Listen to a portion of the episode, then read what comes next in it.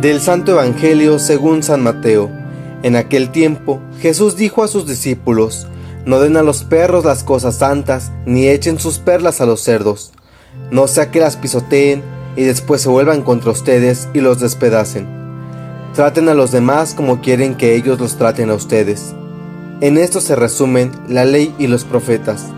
Entren por la puerta estrecha, porque ancha es la puerta y amplio el camino que conducen a la perdición y son muchos los que entran por él. Pero, qué estrecha es la puerta y qué angosto el camino que conducen a la vida, y qué pocos son los que lo encuentran. Palabra del Señor.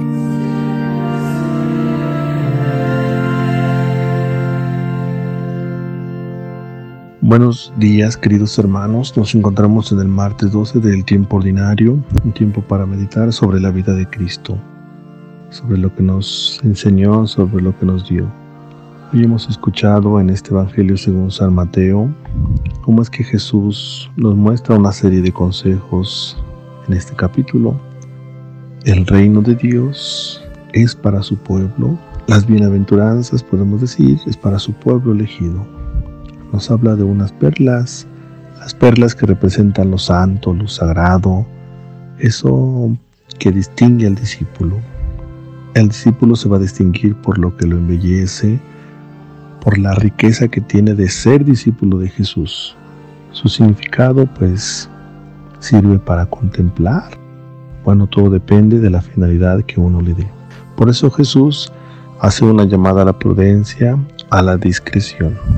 Por otra parte, Jesús sintetiza todas estas enseñanzas que hemos escuchado, toda la, ley de los profetas, pues en una frase Trata a los demás como quiera que ellos te traten.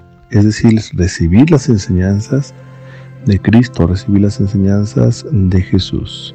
Esto no nos va a hacer diferentes a los demás, al contrario, tratar a la persona es algo recíproco que parte de mí llega hasta el otro en forma de bondad, no en forma de bondad.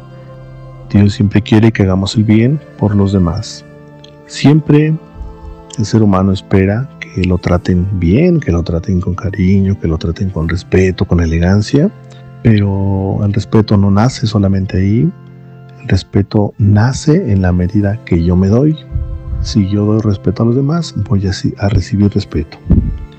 Queridos hermanos, el Señor Jesús nos invita al sacrificio, a desprendernos de todo lo malo, estar en, en nuestra vida en sacrificio. Pues bien, Pidámosle a Dios, así como este profeta que hemos escuchado en la primera lectura, que pone la confianza en Dios. Él mismo dice, Señor, que tu mano nos proteja, que tu mano nos auxilie. Danos, Señor, la bondad. Pidámosle al Señor Jesús que nos acompañe en estos días. Pidámosle al Señor, o más bien pongámosle nuestra confianza en Dios que es algo que nos distingue, que nos debe distinguir como hijos de Dios. Decimos todos que así sea.